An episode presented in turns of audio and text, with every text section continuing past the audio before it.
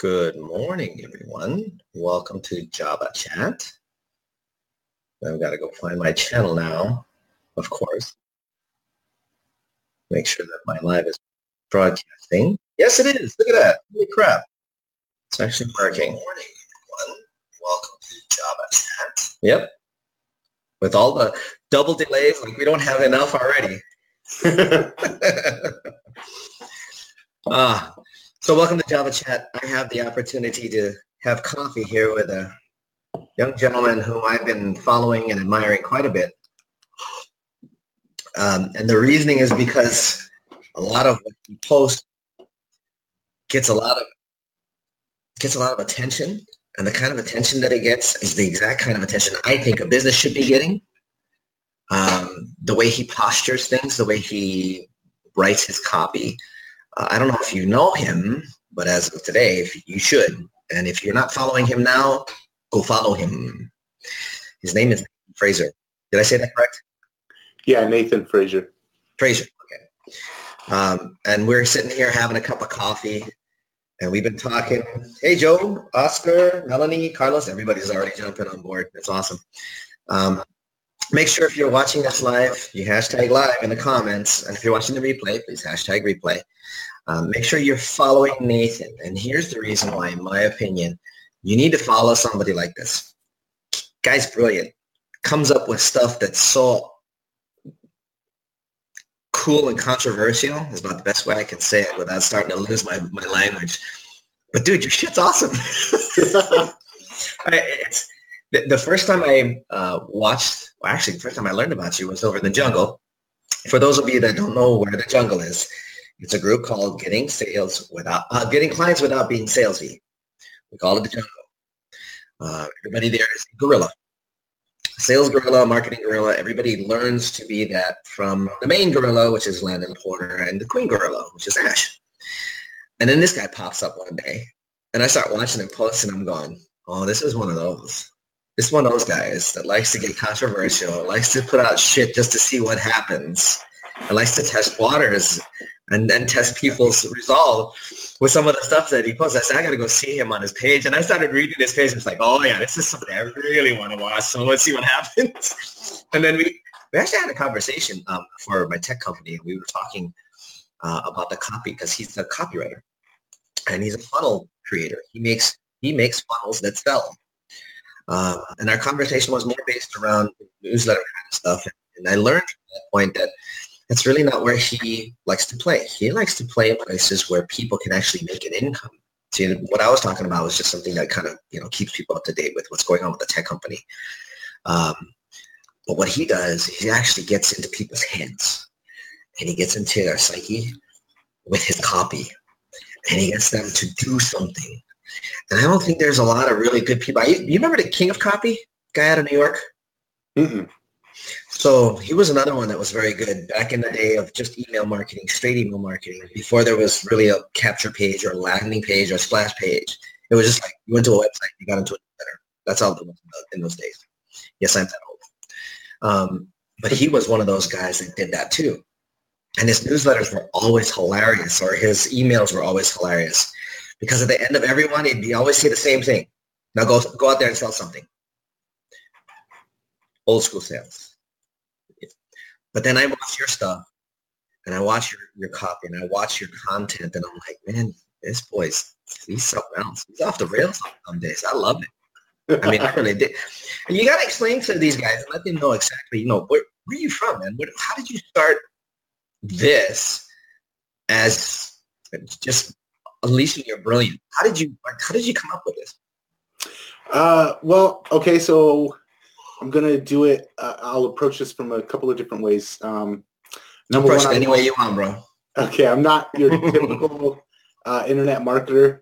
I'm Mm-mm. covered in tattoos. I'm, oh, that don't mean shit. That's just that's just so you're inked. Big deal. Yeah. Well, I. Uh, I, I've, I've never been, I never went to college. I don't have an MBA. I'm a high school dropout. Um, I started entrepreneurship, entrepreneurship because I don't do very well in the corporate world and I you, wanted me and fifty thousand other of our colleagues and cohorts and friends. Exactly. So I, I, wanted to be my own boss, uh, and I um, my very first business was a rap uh, underground raps uh, recording studio slash business uh, record label, and um, I've I learned very early on in that that uh, it's the people that are the most outrageous, the people that get the most emotional response from people that get the most business. Yep. And so I that that business is in the past. It uh, for different reasons we we put that business to rest, but um, I make most of my money by basically off of the fact that people don't buy until they're until they're emotionally invested, and uh, most of my most of my social media presence, most of my email marketing, most of my sales letters and sales pages are based off of getting emotional responses out of people, getting them emotionally invested, and then asking them to make a buying decision, which uh, has worked out pretty well for me and which is probably the biggest mistake I see most entrepreneurs out there make is they they're too afraid to stir people's emotions. They're too afraid to uh, touch on controversial topics. They're too afraid to um, plant their flag on a hill. And uh, so they have these very vanilla social media profiles. They have very vanilla personal brands and people don't buy from vanilla. People buy, people buy from um, people that they can relate with. People buy from people that take a stand. People buy from people that evoke emotions, and so that's what most of my marketing is based around is is uh, stir, stirring the emotional pot. Interestingly enough, that you bring up vanilla, it's a great flavor as far as ice creams are concerned, and that's about it. Most yeah. people that I know usually like the exotic flavors. Remember the old Rocky Road? Well, now that's become Chunky Monkey and all these other wild and crazy names but they're all names that em- evoke emotions in people. You know, Ben and Jerry's not successful because they have normal flavors. I mean, their mint chocolate chip isn't mint chocolate chip; it's some wild and crazy name, and it's awesome stuff. I mean, it's still great ice cream. And you're right. Same thing. If you're not if you're not evoking an emotion out of a human, whether the decision is based on logic or not, it's still emotional at the point of, yeah, I understand that. I like that. Let's move forward. And I think mm-hmm. most people forget that there's always that one bit of emotion in there. And I think if more businesses, and I'm right on line with this, I think if more business people thought that way, we would probably see a little more creativity. Um, I don't know if you watched last year's Super Bowl. Some of the commercials, well, I watch it for those commercials. I don't really watch it for the game. But the commercials, some of the ones that come out are awesome. Um, the one that's the most memorable to me is Doritos. And it, you probably saw it. If you didn't, I'll post the link on the, on the chat later. Um, but it's of a guy who's sitting on a bench eating Doritos. And this gorgeous woman comes running by and he crunches on a chip and she stops, turns around, walks up to him, notices there's nothing in the bag, and there's some on his face, and she licks his face. Mm. And he gets that sly look. Do you remember this? Mm-hmm. Yeah. The, the ending was the best part. Big boy got a look at that, and he got in on it and threw her off to the side and then started out. That was perfect. and that's the reason why I remember. It's not so much the, the gorgeous chick licking his face. It's Big Boy getting in on the back end going, and I'm thinking, yep, and that would be me. But that's the emotion that you're talking about, isn't it? Mm-hmm. And the thing is, is people, a lot of times we send out our emails and they're just boring or we post our, we, we just go to Facebook and we're like value, value, value, or we join a Facebook group and we're going to post the most valuable things that we can in the oh, Facebook God. group. And the, the fact of the matter is, is people won't pay attention to you off of logic. People won't pay attention to you based off of facts people pay attention to you based off of did you get that emotional response if you want to get them to the point of your sales message where you actually ask them to make a decision you have to get them emotionally invested first and that's something that not enough people are doing out there i, I think if people spend a little more time reading or looking at other you know looking at other ads and just really looking at and trying to figure out what is the emotion they're after here you know, I mean, mm-hmm. You're really good at branding. Um, Des Dobrev is really good at branding. Landon's great. I mean, Landon's one of those guys. If you don't get him, you don't get him, you're you're gonna miss out. You know, I, I wish I could be more on the Friday Night Lives.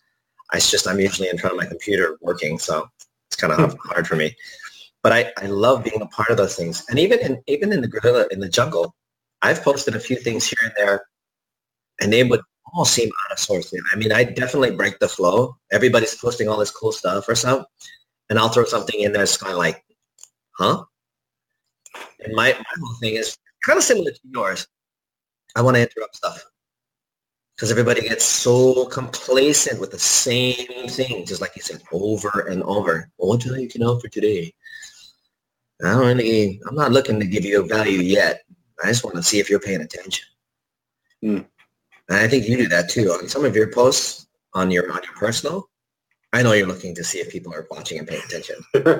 well, and the thing is, is you have to know how, especially with Facebook, you have to know how the algorithm works. If people aren't engaging with your posts, they're not going to see your posts. Mm. And so if, if all you do is post the same uh, business related posts or value related posts, people get bored of that. They stop clicking like and they stop paying it. and then Facebook says, oh, well, they don't like this guy's post or they don't like this girl's post or they don't like this um, gender non-binary conforming person's posts, and so they'll uh, they'll, uh, they'll we're gonna start going there right away, huh? Okay, cool. they'll stop they'll stop showing your posts to people, and so uh, in order to keep your posts being shown to people, you have to post what people go to Facebook for, what people go to YouTube for, what people go to Twitter for. You have to know why people are there.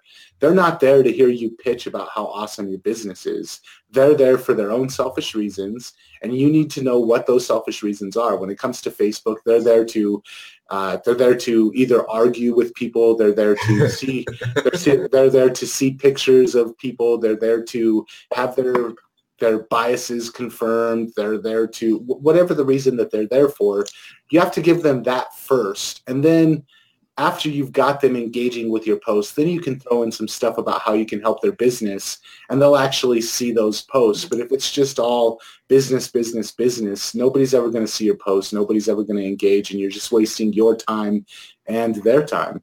Yeah, well, I, will have to disagree with you since we're here on Facebook. okay, fair enough. We'll get into a big we'll get into a big 40, 40 thread, 40 comment thread argument about it. Oh, please. You know, that's one of the cool things I, I witness every once in a while. Is some really good posts. Not, not, not like yours. You get some really good response too. It's interesting to see that people really are dramatic about things and how dramatic they get. And they, I mean, it's like, okay, you, you, you haven't gone to college, but you know what a dissertation is. Uh-huh. Yeah. How often have you had that one happen on any of your posts? I've read it. I, you know, I personally on my own posts, I, uh, I don't mean your post being the dissertation. I'm talking about the people trying to argue with you. Okay, yeah, yeah, yeah, yeah. And I don't really feed into it too much. Like. I'll get in there and stir the pot a little bit, but yeah, I, am very hilarious. Yeah, I love this stuff. I like listening to other people's points of view, though. So yes, um, and, and, that's not really most people aren't comfortable with other people's points of view, but I enjoy it. I enjoy I enjoy putting a little bit of uh, craziness out there and seeing what kind of craziness I get back. So it it helps me keep tuned in with where other people's minds are at. You you remind me of um, our UX program manager for the tech company. It was hilarious. You'll like this we were just at an event in Santa Clara, and you know, being in business development and, and sales, we're always at customer service. How do we help the customer? How do we help them understand what the technology is? Blah blah blah. She's not. She'll stand there and she'll watch them struggle. And her whole premise is, I want to see how hard it is before I actually have to step in and help. She literally asked me to step away from the pods for a while so she could observe the torture that these poor people were going to go through trying to figure out what was going on with the app. And I, I watched that and I was like, you know, it's probably good to have that attitude when you're in sales too, simply because what you just said, how do you know what the other person's perspective is? You're not willing to see it, mm-hmm. hear it, and understand it. And I think I think still there's still a lot of people that are writing sales copy that are trying to write it from the from the standpoint of I want you to understand me before I try to understand you. And yet what I see you doing is, yeah, you stir the pot a little bit, but you do take the moment and time to really try to understand somebody else's perspective. Is this something that you think, I mean, we all know the answer, but I'm sure you have a little more on this. Is this something you think should be practiced often, especially by the small business? Yeah. So before I answer that, I want to give a whole bunch of love to Trish Lito. She just joined uh, in, the comments, and I freaking love that girl. So I wanted to give her some bomb. Um, my opinion right now with the world in general, the biggest problem that we have right now is people are not empathetic. People don't That's true. people don't know how to they automatically assume anybody who doesn't see things the way I do is literally Hitler or they're just a stupid libtard or they're just a right-wing fascist. And mm, being a business owner you have to realize that uh, there's lots of different worldviews out there. And if you want to be able to connect with people it's like you said you have to be you have to seek first to understand them before you can ask them to understand you. Yeah. and so in general i think that the biggest thing that we're we're lacking right now in the world is empathy the ability to empathize and, and see things from other people's point of view um, in business it's you just can't do business if you're not willing to do that Yeah. um, but i think that uh, i think that and, and this is conspiratorial or whatever but i think that um, the powers that be the people that run the the governments the people that run all of the the big powerful structures in society um, life is easier for them when we're able when people in groups are easier to control. When you can when you can get people into group think they're a lot easier to control. Yep. and the best way to get people into group think is to break them off into echo chambers to make to pit them against each other. And so if you're a politician and you're running a big country and you have a bunch of people that are empathetic and a bunch of people that are um, able to they're able to think outside of groupthink it's probably a harder job to be a politician at that point so Mhm. it, it makes sense that they push um, groupthink and they push us not being able to be empathetic but um, i am not happy with where i see society going because of the lack of empathy couple points on that. And yes, I agree. Empathy is quite lacking. Um, one of the things that I know about politicians that has changed over time is the fact that there are no more statesmen, or is there seemingly no more statesmen. And what that causes is a politician that wants to control and have power. And remember what Lord Byron said, absolute power, corrupts absolutely. And that's what they're after. Unfortunately, we're not going to have too much dissension between us on that one. I'm pretty sure that we agree that as long as you can keep a group divided and arguing with each other, they're not coming after you. The reason the bourgeoisie finally lost is because the people finally got together. mm-hmm. And that was the reason that most of them died. It's because they were tired of it. Well, and I'm just going to jump in real quick. Yeah. As as a marketer, we know this. As a marketer, we know, hey, we have to know who our who our audience sees as the bad guy. If you're in the diet industry, you have to be like, oh man, those evil sugar companies, those evil corn companies, and they're they're getting subsidized by the government to put all kinds of stuff that makes your food Mhm. addictive Mm-hmm. you have to give them somebody to blame. And Yep. so as a marketer, as marketers, we see this and we're like, oh, they're just playing the old us versus them tactic. It the always majority- works. Yeah, and it it works great because you get people you get you get people feeling like you're on their side. You get people Mhm. feeling like you're helping them throw rocks at their enemy. Mhm. And then you say, hey, here's my solution. Well, this guy's on my side. I should listen to his solution. Well, Mhm. if you can do that in politics, if you're a Democrat, you talk about how evil the Republicans, are. Republicans are and vice versa. Yeah, if Yeah. you're a Republican, you talk about how stupid the liberals are. Yeah. You get people on your side, and then you say, "Hey, this is my solution," and people are like, "Yeah, let's do his or her solution." Right. And it's marketing. And as as business owners, as marketers, we start to realize this stuff, and it makes it really hard for us to view the world the way the rest of the world views itself. So I wish, and maybe this will happen. I mean, we see more and more people looking at entrepreneurship. We see more and more people seeing it as a viable option, especially now. When we were younger, our parents could work 40 years at a company and retire. That's not with the Rolex and have a good pension and enjoy life. And yeah, but that's just that's not the options that kids have no. nowadays. So no. what my hope is is as more and more people start looking into starting their own businesses, there'll be a reemergence of empathy. There'll be a reemergence of connection. There'll be a reemergence of putting other people's needs first and trying to understand where other people are coming from. And maybe that'll lead towards the pendulum swinging back towards a more solid you know community but i don't know we'll have to find out you know you know the hardest part about that is pendulum is that it never stops swinging mm. and unfortunately the way the outsides like to play they never want that pendulum to stop. Because if it does, they lose. And everybody in the middle wins. The guys that are dealing with the swing. So it's interesting that you mentioned that. I wanted to ask you too, you kind of defined it already, but if you want to dig into it more, this whole wave of new entrepreneurship. I know entrepreneurship as an old definition of a problem solver that comes to a marketplace with a solution and has an intent to improve life um, and usually create jobs. It's not the same anymore today. How do you how do you see it? I mean, you kind of defined it a little bit, but what what else? I think the first part of that, actually, I think the whole thing still applies.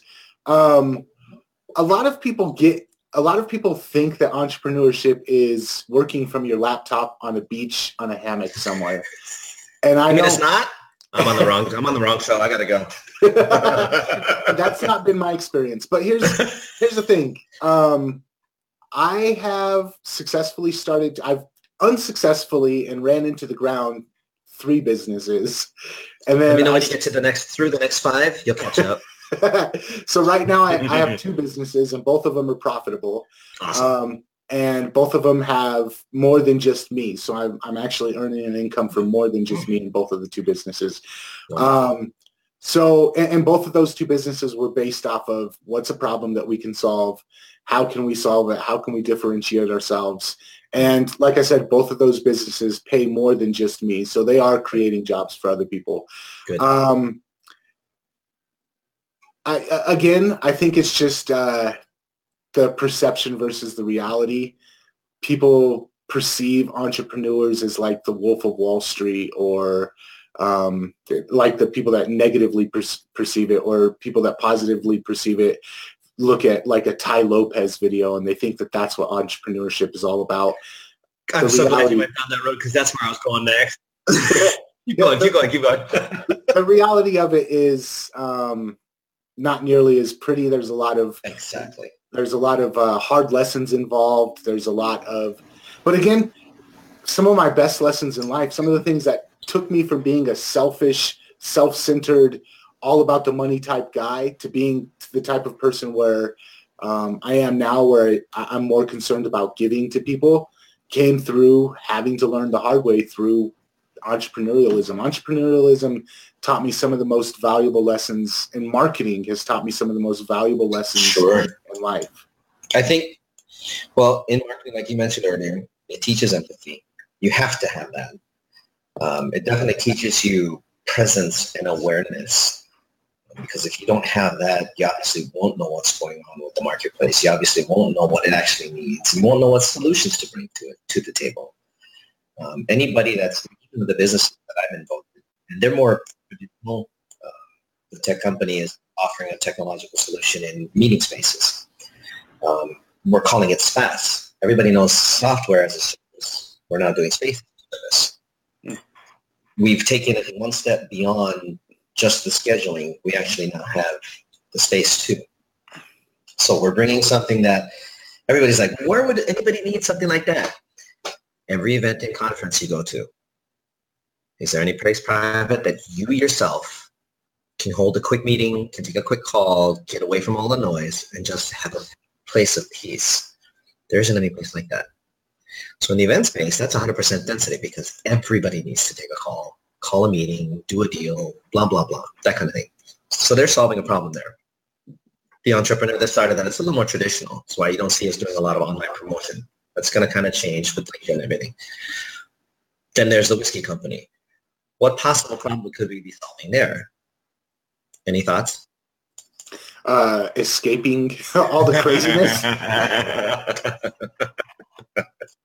so that one's a little more about telling a story and bringing uh, brand to market. So it's a little different.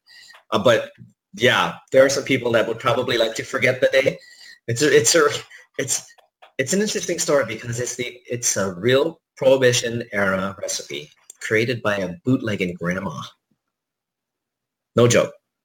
And this is like the only bootlegging grandma I've ever heard of. so yeah, I mean, really? There's a ton of grandpas, but I didn't know there was a bootlegging grandma. That's a whole other thing. But that's still entrepreneurialism. The person that started that, it's a bootlegger. He's now a legitimate master distiller. He's a legal entity now. He got out of the, the, the wrong side of it. Well, basically because his wife said go legal or get out of the house, one of the two. it was a pretty simple choice at that point. but as as like and some things like there's some weird ones out there too. I mean, like I'm sure you've come across a couple that have been like kind of like, okay, that seems a little odd. I think I can do it. I mean, what kind of things have you worked on? What kind of projects have you worked on that where, where it's kind of like, okay, that's kind of weird, but I think I can do it? You know, uh, to be honest, I shy away from those type of projects. I my thing is if there's not already an established market for it, I don't like to get my hands involved in it. Right. Um, and maybe that means I miss out on like the next biggest thing. Um, but I, it's been my experience that uh, it's a lot easier to sell to an industry or to a market that already exists rather than pioneers. Building one. To, yeah, Yeah. pi- pioneers tend to come back with a back full of arrows. and I'm not a big fan of that. I'm a big fan of are there already people buying it? Because when I work with somebody, I want to I want to know who's your market. I want to know what's the problems that they're dealing with. I want to know what are the other solutions that they've already tried. I want to know who do they blame for their for their problems? What are their values? Who are their villains? I want to know all these things. And when it comes to a brand new, really weird thing to the market that nobody's, it's hard to get those answers. So it's hard for me to do my job. Mhm. And I don't want to take money from people if I'm not confident that I'll be able to do a good job for them. So right. I stay away from from uh, stuff that there's not already an established market for. Yeah, like these two in particular. Although the whiskey industry has an established market, this brand does not. And although the tech industry is well known, this particular solution is not. So building the market on this, there's a market ready made, but they have no idea who we are. So we're on a branding run with those two. And having to do something like that, as, as much as that is an established market, I, I get what you're saying. If there's already somebody there and there's people that are ready to buy now, that's where you like to play. There are other people like to play in the other. You like to be the pioneers with the arrows in the back, and they're happy to take every arrow because that's just how they are. They're gluttons for punishment, and that's cool. It is what it is. If I get an arrow through my hat, I'm usually ducking and running. It's one of the two. no, arrow sharp, not good. Um, what was the other thing? I had another thing I wanted to ask you. You had this thing called podcast podcast blast off. Can you talk to me a little bit about that? yeah. So podcast blast off was actually my very first um, profitable venture. Nice. Uh, like I said, I I started a record label when I was about 19 years old with my little brother. Um, we had a lot of fun, but uh, probably too much fun, and um, that ended up not turning into the to the multi-million dollar business I thought it was going to be. Uh, I also had a t-shirt company that um, also ended up with a lot more back stock than sales. Oops. Yeah. and then uh, I did a, I had a software as a service business that I built, and that one was probably the hardest lesson that I ever learned as far as I created a product. It was a brilliant product. It sold in all of the stores that we had it in. Uh-huh. And uh, we had a, we had a deal with one of the biggest retailers in, in the world, basically. And uh, they decided they were, we put all of our eggs in their basket and they decided to Ooh. pull some really shady stuff right before we launched. And um, so we ended up pulling out of the deal and all of our marketing was handled by them. All of everything was handled by them. And we realized that we had a product with no idea how to sell. Yeah. And so that, that business, three years of development, three years of investing, and we ended up with a product we didn't know how to sell. And so before I went back to my team for the next crazy, crazy idea that I had, I was like, okay, before I even ask them to develop this new project that I want to start working on, I need to make sure I know how to sell it. I need to make sure that there's people that are out there willing to buy it. So that's what Yeah. Podcast Blast Off was. Was that was the first time that I actually said, well, what is what are people buying from us already that we can turn into a service? And it was podcast websites at the time. Podcasts were just starting to take off. A lot of people were coming to us to build their podcast website for them. And so uh, we created a service that offers podcast hosting for your podcast files, and it builds a customizable podcast website for you at the same time off of the same Nice. service. So basically does, you don't have to get Libsyn plus Blubrry plus WordPress plus hosting from Bluehost. You just get everything all in one package. Um, that's what Podcast Blastoff is. But again, three businesses I ran into the ground before I finally figured out how to get one profitable. And uh, What was the turning was- point on that? What was it that finally triggered in your mind that said, okay, enough of the, enough of this. Let's do this. the the final turning point was when we the last business I the last business before Podcast Blast Off was something called My Graffiti Cake, mm-hmm. and it was a graffiti software that allowed people to print out customizable graffiti prints for their cakes. Cool. And yeah, in every bakery that it was in, it was like the number one seller. But we had it in multiple different bakeries and the biggest distributor that had taken care of all of our promotion, taken care of all of our marketing for us. At the very last moment, they said, hey, if we're going to go forward, you need to pull it out of all of our competition. We want exclusive rights to this. And then they wanted out, they wanted our copyrights. They wanted us to hand over the copyrights for all the artwork, all of the fonts, everything. And uh, that put us in a really hard spot. And so Yeah, we said no, but we didn't know how to market it. We didn't know how to sell it. We didn't have a sales team. And they were taking care of all of that for us up until that point. And when we decided not to go forward with the kind of the strong arm tactics that they were using against us, Mhm. um, we thought we could sell it and we tried for about a year and a half to sell it and we i i didn't know how to sell i was an entrepreneur Right. if you build a better mousetrap the world will be the path to your door and i realized very quickly that that wasn't the truth and um, so then that the Especially if there's no mice in the in the wall. yeah, there, there you go exactly and so that that was that was the thing is when I said when when uh, when I had the idea to do podcast blast off and when I had the idea to do copy and funnels, I was the first thing was do I know how to sell this? Do I know how to market this? And uh, that I, I hate to I mean I'm a marketer so I feel like it's disingenuous of me to say this, but I do feel like marketing is the make or break it thing. If you know how to market, you can go into any business and you you have a much better chance of success. I, actually agree with you quite hardly on that. If you can't sell or market what it is that you have to the marketplace, and whether that's picking up a phone and cold calling, which I'm not a big fan of, or actually doing attraction marketing, you still you're still going to have to have a conversation somewhere along the line, and that's going to need to be a sales conversation. If you don't know how to run that down to a close, you could have the most brilliant diamond on the planet. You'll be trying to sell it to the wrong person, the one that can't afford it, and you're going to miss the one that can.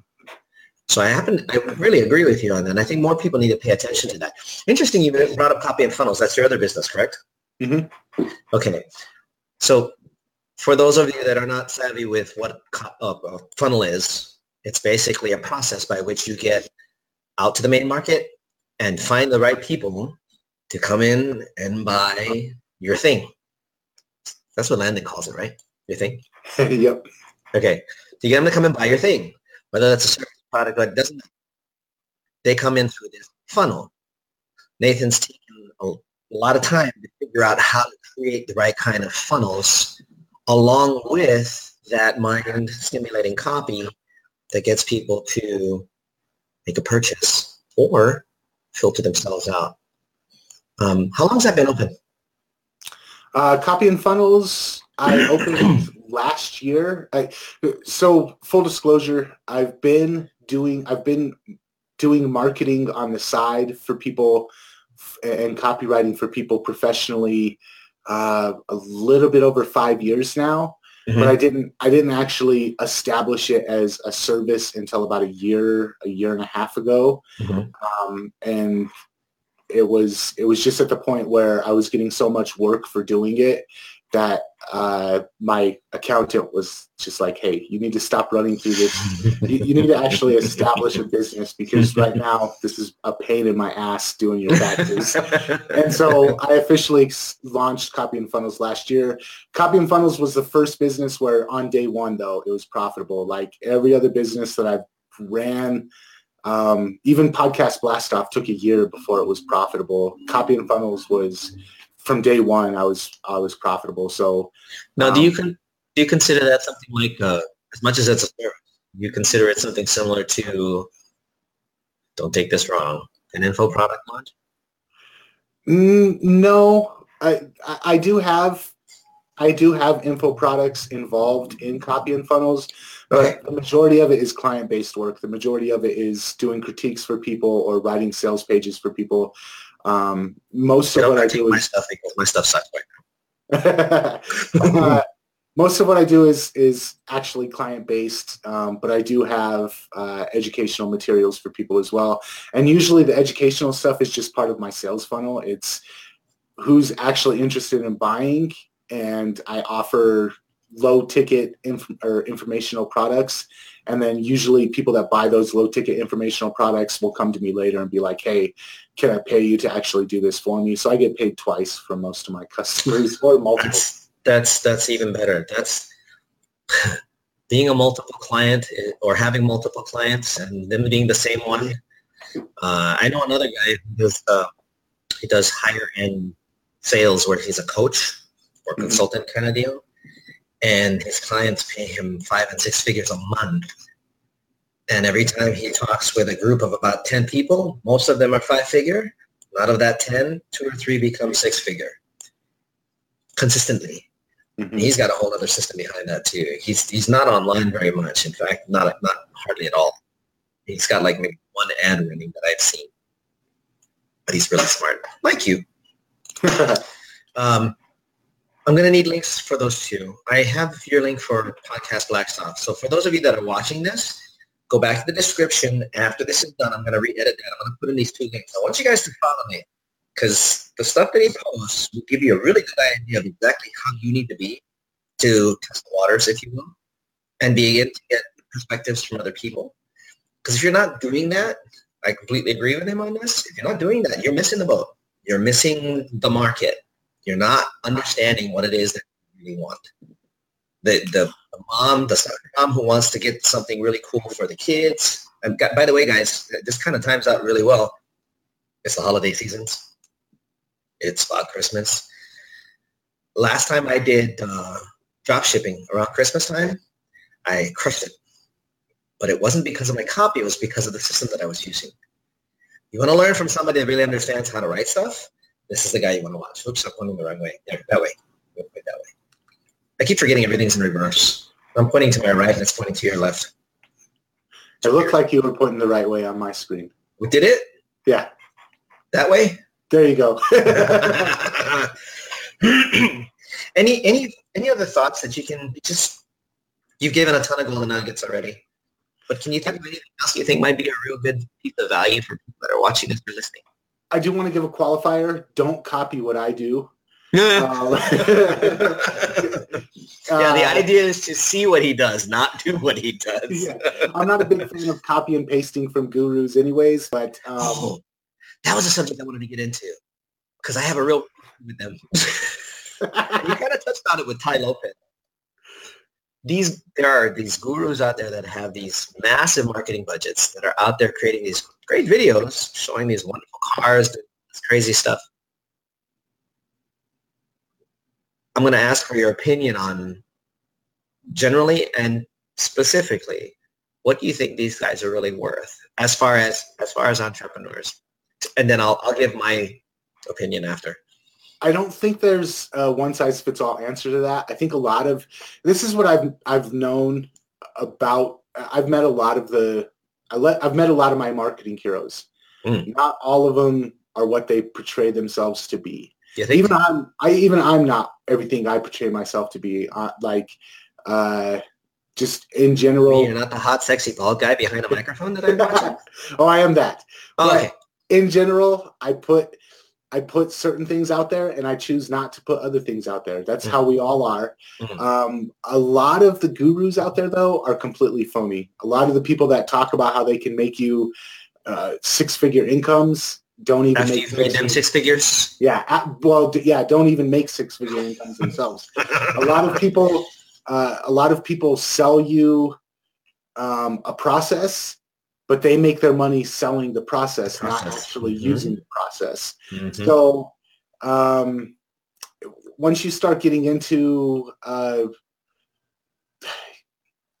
and I don't want to throw shade on anybody in particular. I, I mean, we no, just, just throw shade. Period. Just do it generally, dude, because it's it's you and I have the same opinion. You're saying everything I'm about to say. So go ahead. But, but, I will say this: um, in general, uh, I'm not a big fan of gurus. I'm not a big fan of um, hero worship. Uh, and I'm a very big fan of skepticism. So even be skeptical of the stuff that you see me post um, because it's just healthy. It's good. It's good to have skepticism. It's good to be, it's good to question things. And my main thing about it is uh, what works for me works for me. Yeah. What works for me might not work for somebody else in a different niche. It might not work mm-hmm. for somebody else in a different industry. Mm-hmm. Um, the most important thing is to be authentic, to be yourself. And a lot of the stuff that I get away with, I get away with it because it is authentic to myself. Mm-hmm. But if somebody tried to copying and pasting my stuff and it wasn't coming from who they really were, it wouldn't work for them. So um, don't be vanilla, but don't be a copy of somebody else's ice cream recipe either. Be your own ice cream recipe. I think that's the, the thing that I would want to emphasize the most.